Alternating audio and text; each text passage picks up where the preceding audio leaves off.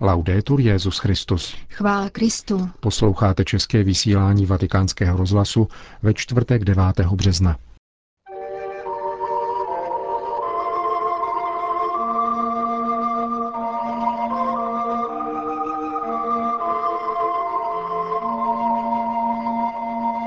Jsem hříšník a jsem chybující, říká papež František v rozhovoru pro německý týdenník Die Zeit.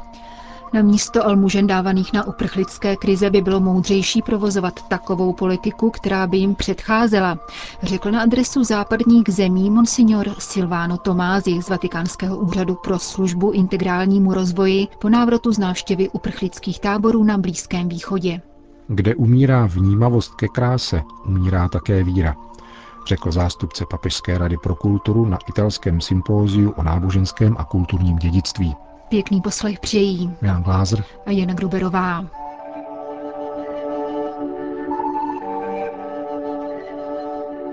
Zprávy vatikánského rozhlasu. Vatikán Hamburg. Papež František vůbec poprvé během svého pontifikátu poskytl rozhovor německojazyčnému sdělovacímu prostředku. Interview pod názvem Jsem chybující hříšník vyšlo dnes v magazínu deníku Die Zeit.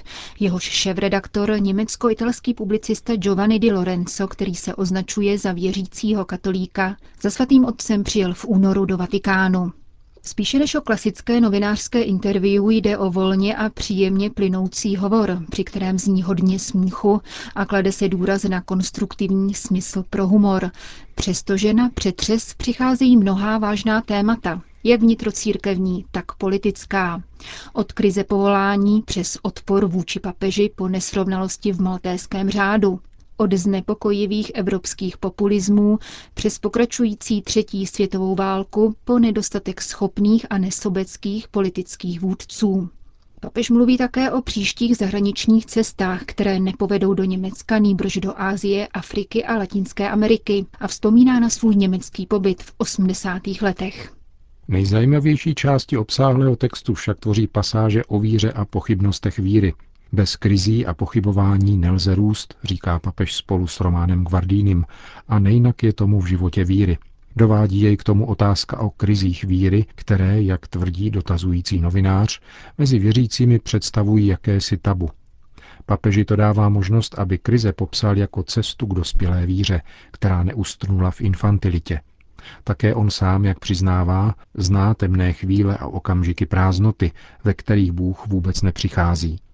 Toto místo pak udává tón celému rozhovoru, jehož další myšlenky jsou vždy vymezeny dimenzí víry. Na dotaz, zda existuje ďábel a zda tomu věří, papež jednoduše přitaká a pak rozvíjí vyprávění o této víře, aniž by plítval mnoha abstraktními řečmi. Také tazatelova konstatace o nedostatku kněží a z ní vyplývající otázka o možném občním celibátu podle papežova názoru vychází z bolesti božího lidu, prožité v konkrétním farním společenství, nikoli z neplodných úvah o rovném zacházení. Církev se musí zabývat vážným problémem nedostatku povolání, reaguje Petrův nástupce, a to za prvé skrze modlitbu, za druhé pak prací s mládeží. Obční celibát nicméně není řešením, zdůrazňuje papež rozhodně, přičemž připouští další diskuzi o úloze tzv. víry probáty, tedy mužů osvědčených ve víře, zejména v izolovaných a vzdálených katolických společenstvích. Nemějte strach, protože pouze to nás osvobodí. Tyto a podobné výzvy se prolínají celým textem.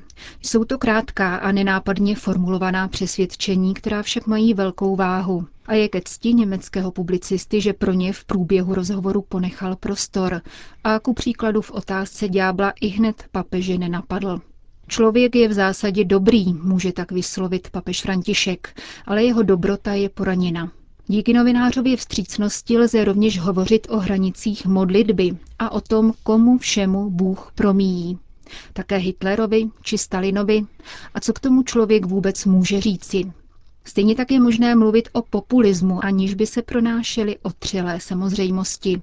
Za populismem se vždy skrývá mesianismus, říká papež, a zároveň ospravedlnění, že se tak uchovává národní identita.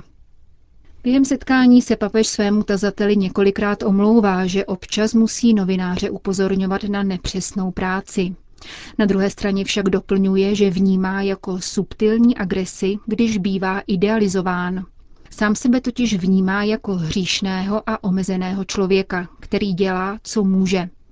Nepřipadá si ničím výjimečný, nýbrž je zcela běžným člověkem, vyznává dále. Na námitku, že je výjimečná už sama skutečnost, že něco takového pronáší hlava katolické církve, nakonec papež dodává, no dobrá, možná tedy nikoli ve všem jsem úplně obyčejný.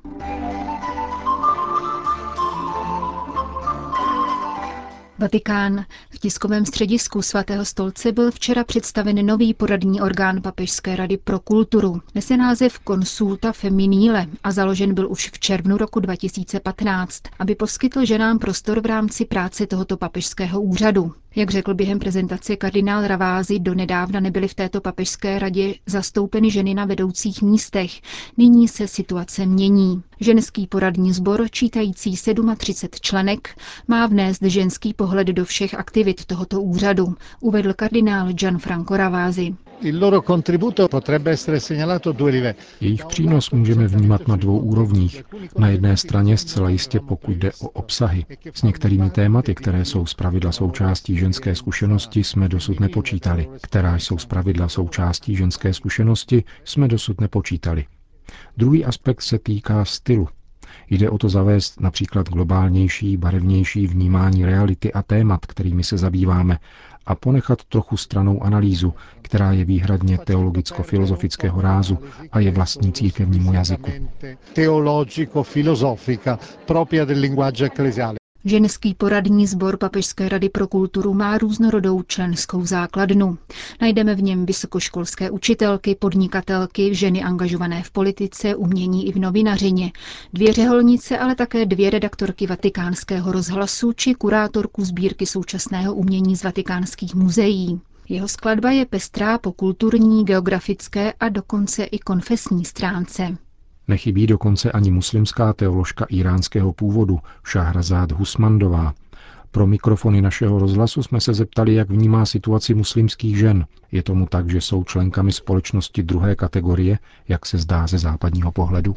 I musulmani nel mondo sono più di un miliardo e 700 milioni, diciamo che quasi la metà è donna. Na světě je více než 1 miliarda 700 milionů muslimů a z toho je řekněme téměř polovina žen.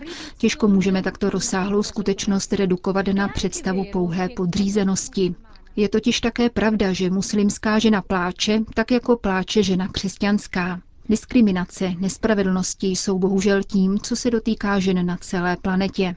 Obětí nespravedlnosti jsme se stali od chvíle, kdy mužský princip z důvodu sociálních, politických či mocenských postavil ženu stranou, ale také žena má určitou svou odpovědnost.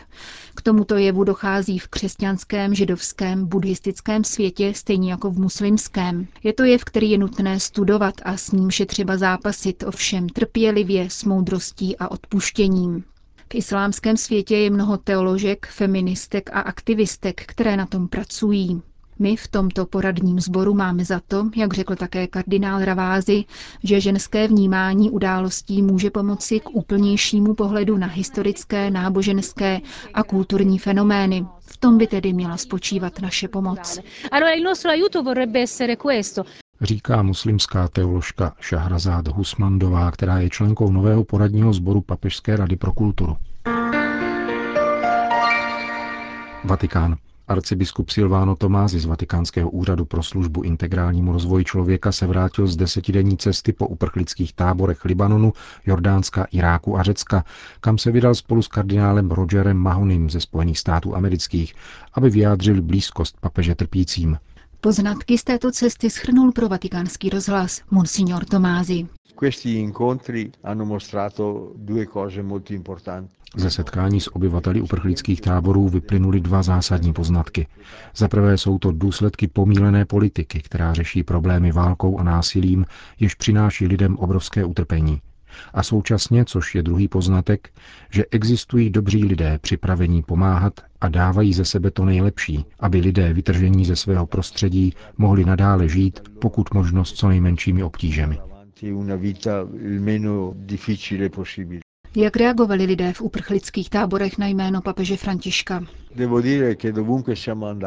Musím říci, že kamkoliv jsme přišli mezi jezídy, muslimy, ať sunity či šíity, kdykoliv jsme zmínili papeže Františka, všichni aplaudovali a říkali, že právě takovýto hlas potřebují slyšet.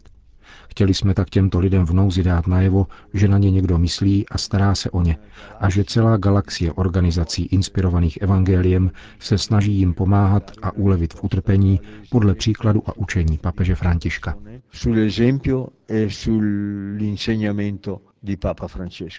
Jaký optimální postoj by měla zaujmout politika vůči uprchlíkům a migrantům? Naše cesta měla být výrazem naděje. Netřeba mít strach před trpícím bratrem, ale především je třeba jít ke koření problémů. Evropská unie, Spojené státy americké a jiné země jsou štědré a dávají stovky milionů dolarů na humanitární pomoc pro tyto lidi. Avšak tváří v tvář realitě, kterou jsme okusili, zejména bolestem a utrpením těchto lidí, vyvstává otázka, zda by nebylo moudřejší odpovědět na problémy, které tu jsou, vyjednáváním a dialogem, tedy spíše než dávat almužnu na řešení špatných důsledků zmíněné politiky, bylo by lepší moudře užít veřejnou moc, než přijímat pomílená rozhodnutí, která užívají násilí jako prostředek řešení nějakého problému. Říká monsignor Silvano Tomázi z Vatikánského úřadu pro službu integrálnímu lidskému rozvoji. Po návratu z desetidenní cesty po uprchlických táborech Libanonu, Jordánska, Iráku a Řecka. Itálie. Sympózium nadepsané Poznávat, uchovávat a doceňovat náboženské a kulturní dědictví probíhá ode dneška v italské Veroně, odkud se posléze přesune do Vincenzi, kde skončí v sobotu 11. března. Akci inicioval Vyšší institut náboženských studií. Mezi mnoha přednášejícími vystoupil také stálý pozorovatel svatého stolce při UNESCO Monsignor Franco Follo. V úvodu setkání dnes přednesl Lectio Magistralis Monsignor Pasquale Jacobone, zodpovídající za oddělení umění a víra v Papežské radě pro kulturu. Ve svém příspěvku zkoumal učení posledních papežů ohledně Via Pulchritudinis a jejich výzvy neopomíjet výchovu ke kráse, do které spadá také estetická a umělecko-historická formace kléru. Pokud už nejsme schopni vnímat krásu ve všech jejich formách, nebudeme schopni vnímat ani to, co Benedikt XVI. označoval za krásu Evangelia, krásu víry a krásu přátelství s Bohem. Pokud už nemáme vnímavé oči a srdce, umírá také víra. Stává se čímsi nepřitažlivým, nejprve pro nás samé a pak pro ty, kdo jsou po našem boku. Výchova a formace v tomto smyslu je důležitá také v církevním prostředí, protože žijeme v době svrchovaného zmatku, kde se ošklivé vydává za krásné a naopak. Děje se to bohužel také uvnitř našich kostelů. Papež to nedávno připomněl. Potřebujeme kostely, které dýchají krásou, jsou oázou krásy, pokoje a společenství, také v periferních čtvrtích a v úpadkových situacích. Nejsme už na to zvyklí a média nás často vábí k výběru ošklivostí, projevů úpadku, jenom proto, že jsou právě v módě. Ve svém příspěvku na sympoziu se zabýváte kontinuitou obou posledních pontifikátů. Na první pohled by se zdálo, že mezi Benediktem XVI., milovníkem umění, hudby a klavíristou, papežem Františkem, kterému, jak se zdá, nejsou tyto záliby vlastní, je obtížné hledat souvislosti. In realtà lui sottolinea continuamente la unione profonda fra verità, bontà e bellezza. Ve skutečnosti papež František neustále zdůrazňuje hlubokou jednotu mezi pravdou, dobrem a krásou. Pokud vyloučíme jeden z těchto tří prvků, konstrukce se zhroutí. Proto je tedy důležité, aby také charita byla krásná, aby se znovu probudil smysl pro lidskou důstojnost také v tom, kdo se cítí ve svém marazmu a ošklivosti tím nejhorším z lidí. Lidská důstojnost přichází skrze krásu své identity a své tváře. E Říká monsignor Pasquale Jacobone z Papežské rady pro kulturu.